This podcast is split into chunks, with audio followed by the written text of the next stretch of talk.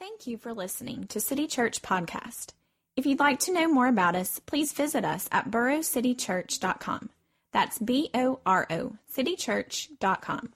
Additionally, if this podcast has been an encouragement to you, would you please email us to let us know?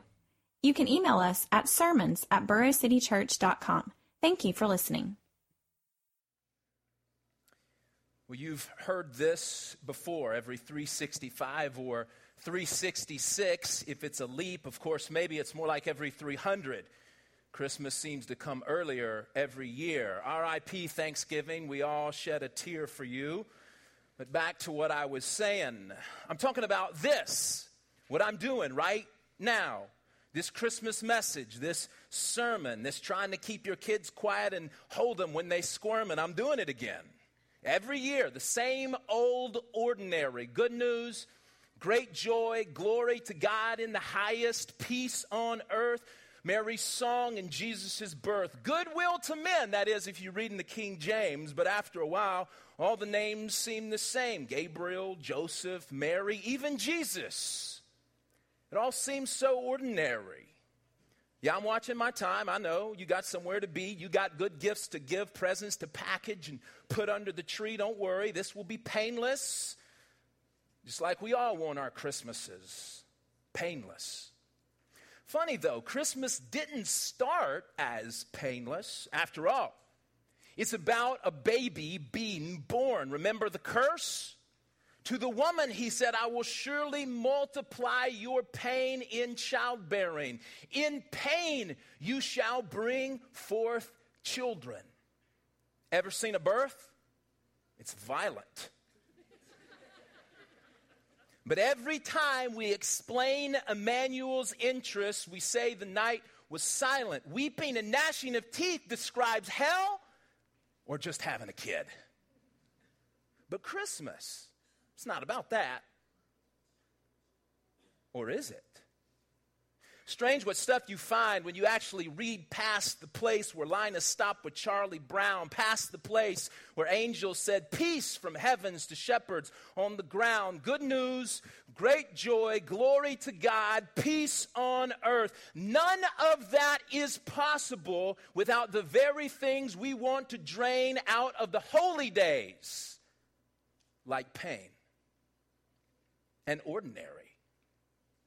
Let me let you in on what Simeon told Mary. Let me quote you Luke 2, but not from the manger. This is like eight days later, and Mary and Joseph and Jesus meet this stranger. He goes by Simeon. He lives in the temple, full of the Spirit. His life is, well, simple. He just sits and waits. See, he got a promise from God that he wouldn't die until he laid eyes on the Messiah. And so here it is in Luke's words.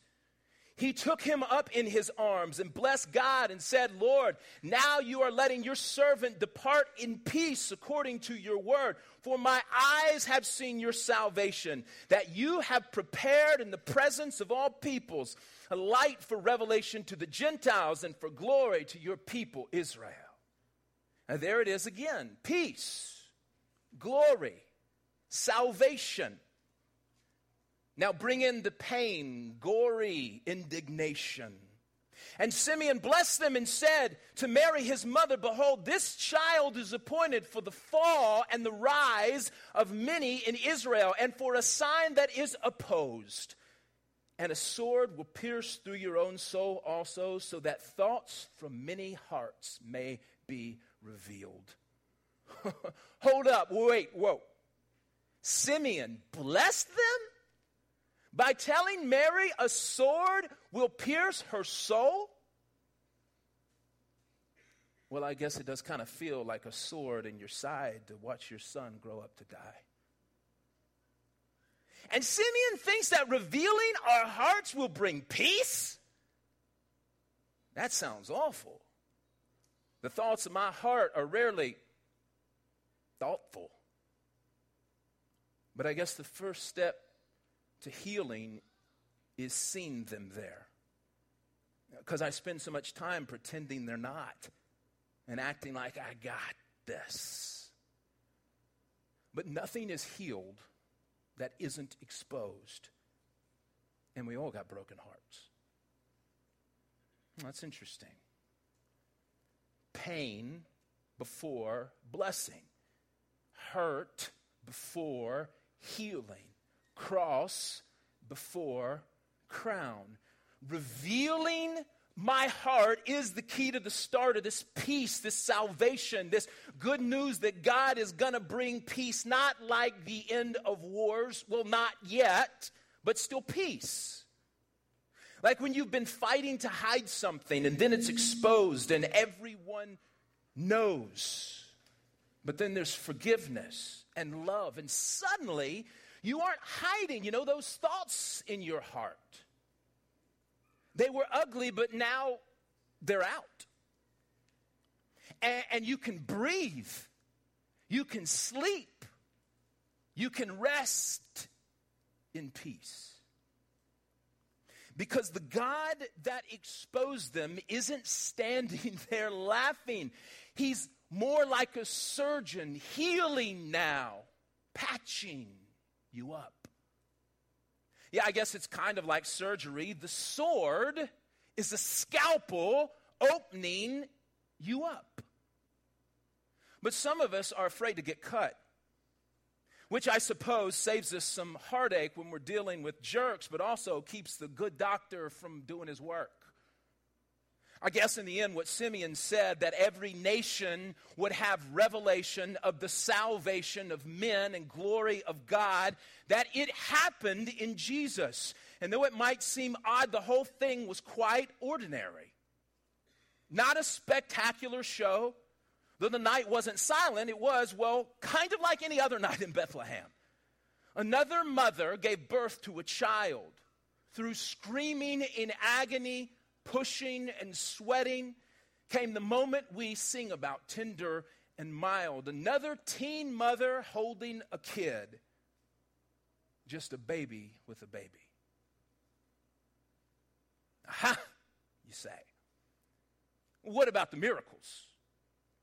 You know, all the signs. The stuff Jesus did when he wowed the crowd, that wasn't normal, that wasn't boring, that was special, unique, sensational.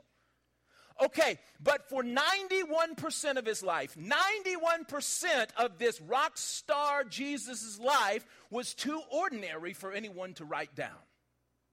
91% of his life didn't make any sort of notable historical impact.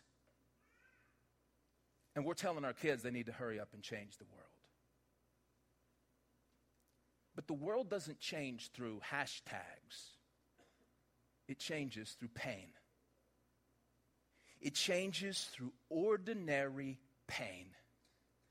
It changes through agony, pushing, and sweating. It changes through something so ordinary that it happens 370,000 times a day childbirth. For I consider that the sufferings of this present time are not worth comparing with the glory that is to be revealed to us. For we know that the whole creation has been groaning together in the pains of childbirth until now.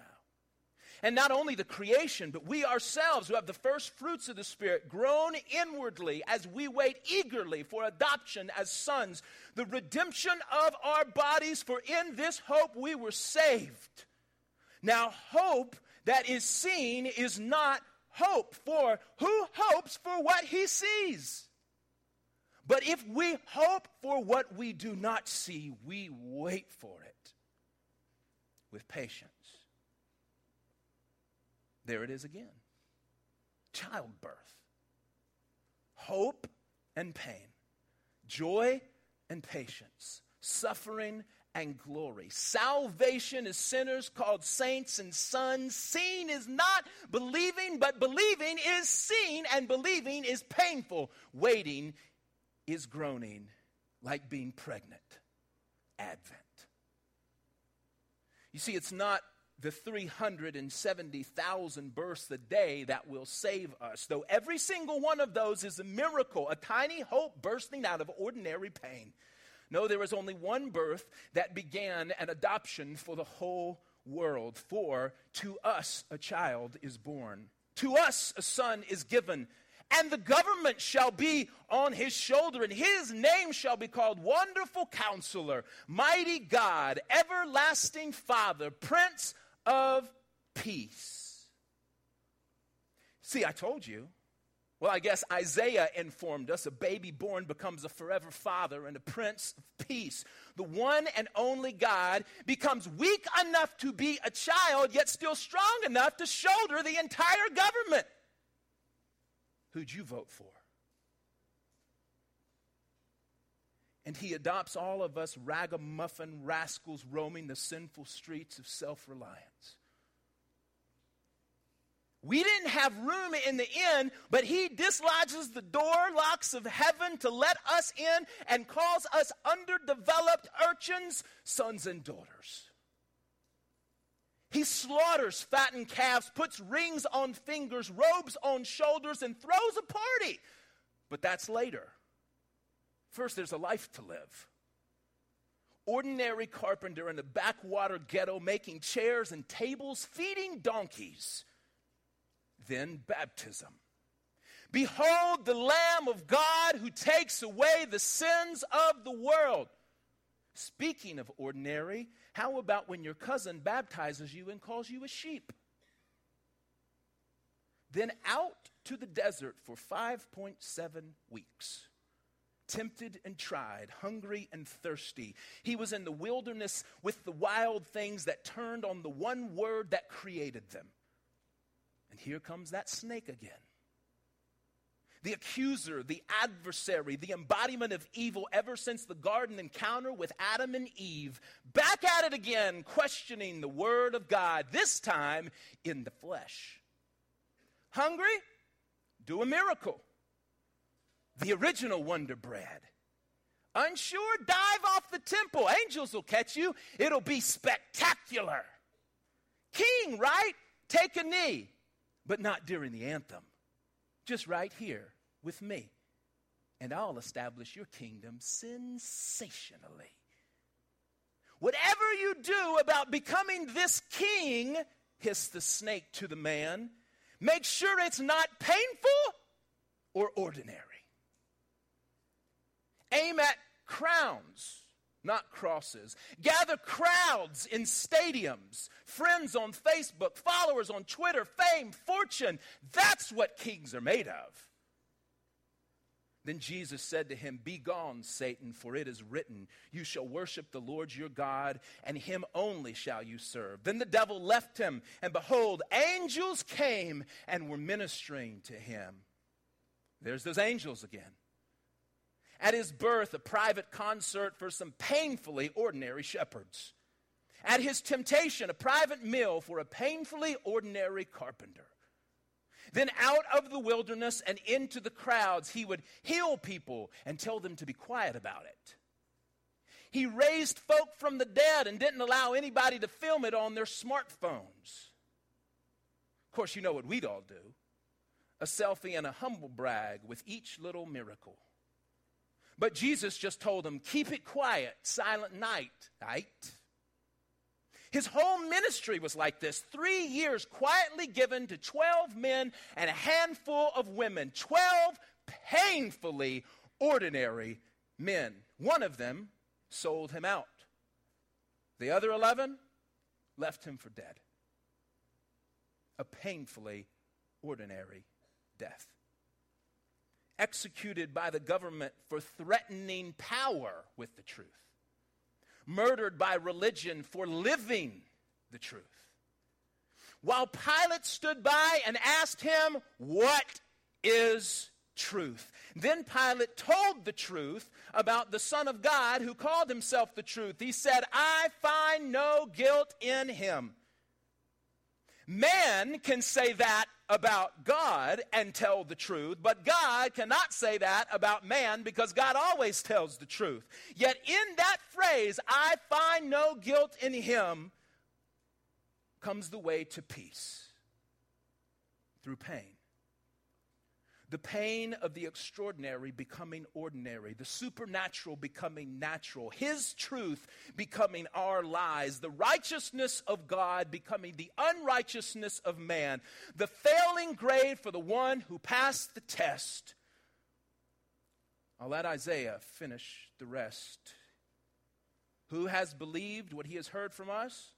And to whom has the arm of the Lord been revealed? For he grew up before him like a young plant and like a root out of dry ground. He had no form or majesty that we should look at him, and no beauty that we should desire him. He was despised and rejected by man, a man of sorrows and acquainted with grief. And as one from whom men hide their faces, he was despised. We esteemed him not. Do you hear the ordinary?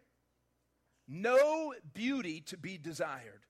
Jesus wasn't making magazine covers. Do you hear the pain? Man of sorrows. He knew grief like a best friend. It gets worse. Surely he has borne our griefs and carried our sorrows, yet we esteemed him stricken, smitten by God, and afflicted. But he was pierced for our transgressions, he was crushed for our iniquities. Upon him was the chastisement that brought us peace. And with his wounds we are healed. All we, like sheep, have gone astray. We have turned every one to his own way, and the Lord has laid on him the iniquity of us all. He was oppressed, he was afflicted, yet he opened not his mouth like a lamb that is led to the slaughter, like a sheep that before its shearers is silent. He opened not his mouth. Behold the Lamb of God that takes away the sins of the world.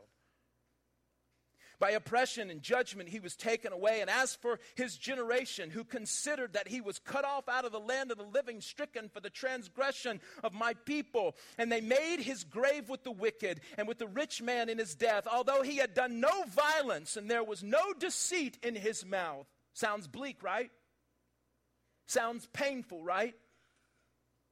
Here comes the resurrection. Yet it was the will of the Lord to crush him he has put him to grief. When his soul makes an offering for our guilt, he shall see his offspring. He shall prolong his days. The will of the Lord shall prosper in his hand. Out of the anguish of his soul, he shall see and be satisfied. By his knowledge shall the righteous one, my servant, make many to be accounted righteous, and he shall bear their iniquities. Therefore, I will divide him a portion with the many, and he shall divide that spoil with the strong, because he poured out his soul to death and was numbered with the transgressors. Yet he bore the sin of many and makes intercession for the transgressors.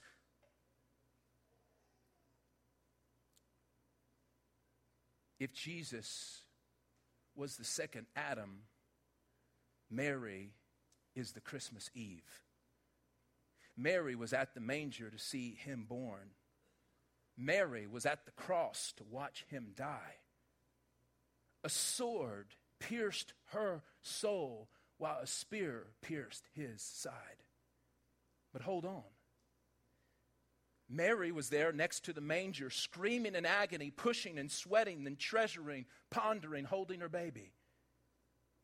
And Mary was there next to the cross, screaming in agony, praying and sweating, treasuring, pondering, and holding her baby. And Mary was there next to the tomb, shouting with joy the fruit of her womb was alive, alive, is alive, and is reigning on high and promises joy to everyone who believes, who take up a cross, who will come follow me. Yes, it's painful to die to yourself over and over. Yes, there's nothing glamorous about putting others first. Yes, you'll lose your life, but losing for his sake is getting everything back. So here's my final Christmas ruminations. Maybe we need to talk more about how to take swords in our sides than figuring out whose side to take. Maybe the joy we're looking for doesn't come from hiding our weakness. It doesn't come from amassing power or stacking cash or adding more hours to our lifespan. Maybe the joy we want comes through pain. Maybe life comes through dying. Maybe the spectacular only happens when we let God work through the ordinary, like a manger and a cross. Like reading your Bible for the four millionth time or for the first. Like a mumbled prayer at the back of a hearse. Like going to church every Sunday, even if it's not advertised on Facebook as super exciting, you don't want to miss this, I'm so excited, I just want to burst. After all, it's pretty extraordinary that through all the pain of the last 200 centuries, God's people still gather and sing the most ordinary hymns. Like joy to the world, the Lord has come nobody still gathers and says, Hail Caesar. So, yeah, every time we do this, every year when I preach this Christmas sermon, this ordinary Christmas sermon, I guess it is sort of a miracle. That for one more year before Jesus comes back, we got the privilege of bearing crosses together, of weeping together, of laughing together, of loving together of reconciling together, of worshiping together. So that one day after the painful and ordinary has passed away, we can do the laughing and loving and worshiping without the weeping together forever. So, what's the catch? How do you get in? Childbirth. Jesus answered him, Truly, truly, I say to you, unless one is born again, he cannot see the kingdom of God. For God so loved the world that he gave his only Son, that whoever believes in him should not perish but have eternal life. For God did not send his Son into the world to condemn the world or you, but in order that the world might be saved through him, including you. Truly, truly, I say to you, unless you turn and become like children, you will never enter the kingdom of heaven. The thing about childbirth is though, yes, it's painful, yes, there is agony and pushing and sweating, being born again, turning and becoming like a child, just like every birth, is a miracle, a work not of ourselves, but of God.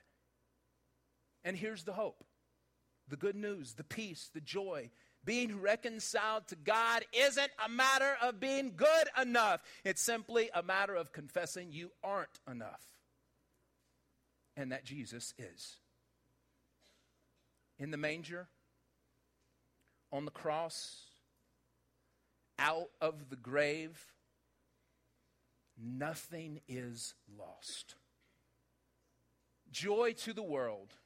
The Lord is come let earth receive her king. Let every heart prepare him room, and heaven and nature sing. Joy to the earth, the Savior reigns. Let men their songs employ, while fields and floods, rocks, hills, and plains repeat the sounding joy. No more let sins and sorrows grow, nor thorns infest the ground. He comes to make his blessings flow, far as the curse is found.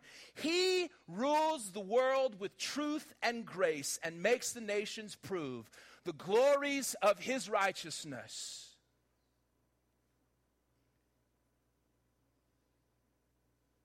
And the spectacular wonders of his love. Let's pray. Heavenly Father,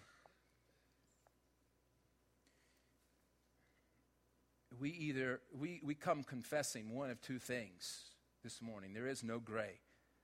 To not confess is to confess something. We either today come confessing that we are enough. And we come in here and sure, there's a Christmas tradition that's to be had, but it really doesn't mean anything. And basically I'm the master of my own life and I just need to make the right decisions, make the right moves. And the secret to life is just getting on top and staying on top and getting the power. The secret to life is being good and being nice to others. The secret to life is having enough money to take care of myself and my family when I'm in emergencies. Or the secret to life is fame and fortune. Or the secret to life is just enjoying life. Or whatever we say the secret of life is, it is anything but confessing Jesus is Lord where we come in today, like Solomon who wrote Ecclesiastes, saying, Vanity of vanities, it's all vanity. Nothing's new under the sun. Every toil to be enough for yourself.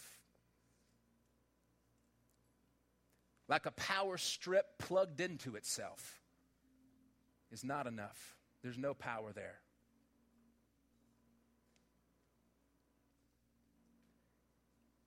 We come in today either confessing that we have what it takes, or we come in today d- desperate, confessing we don't have what it takes to save ourselves, to satisfy ourselves. And that in whatever spot we're in, whatever level of desperation that we find ourselves in, that there is only one way to life. There is only one truth, and that is Jesus Christ and knowing that He took our rebellion against you, our selfishness, our pride, our seeking our own way on the cross. He took it all on himself so that we could be united with him in his resurrection, and so that resurrection life could flow out of us as we live and love others. Not seeking our own way, but saying, like Mary did, Yes, Lord, let it, me, let it be done to me as you have said. Father, right now, all across the room, I pray that there are tender hearts who will not only make some decision in a moment, but they will begin the painful, ordinary journey of walking with you, of having a conversation with a loved one to reconcile, of picking up the Bible and beginning to read it for what it is, of mumbling small prayers that say, Okay, God, I believe this, now what? And of finding a church that they can love and trust, walking in it. So many of us walk in and we say, I want to find a church that doesn't judge me. And in that, we're judging the church. So I pray that the people will have the freedom to walk into a church knowing it's a bunch of hypocrites and smiling about it because they're in good company. And knowing that your faithfulness to us is not dependent on our faithfulness to you. Thank God. Pray that many will begin that journey. Many will jump back into that journey. Many will turn and repent and say, Jesus is worth following.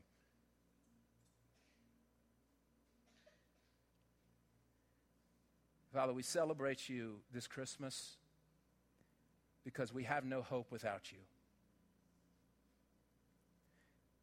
May you be lifted up and exalted in our celebration and through our pain. In Jesus' name, amen.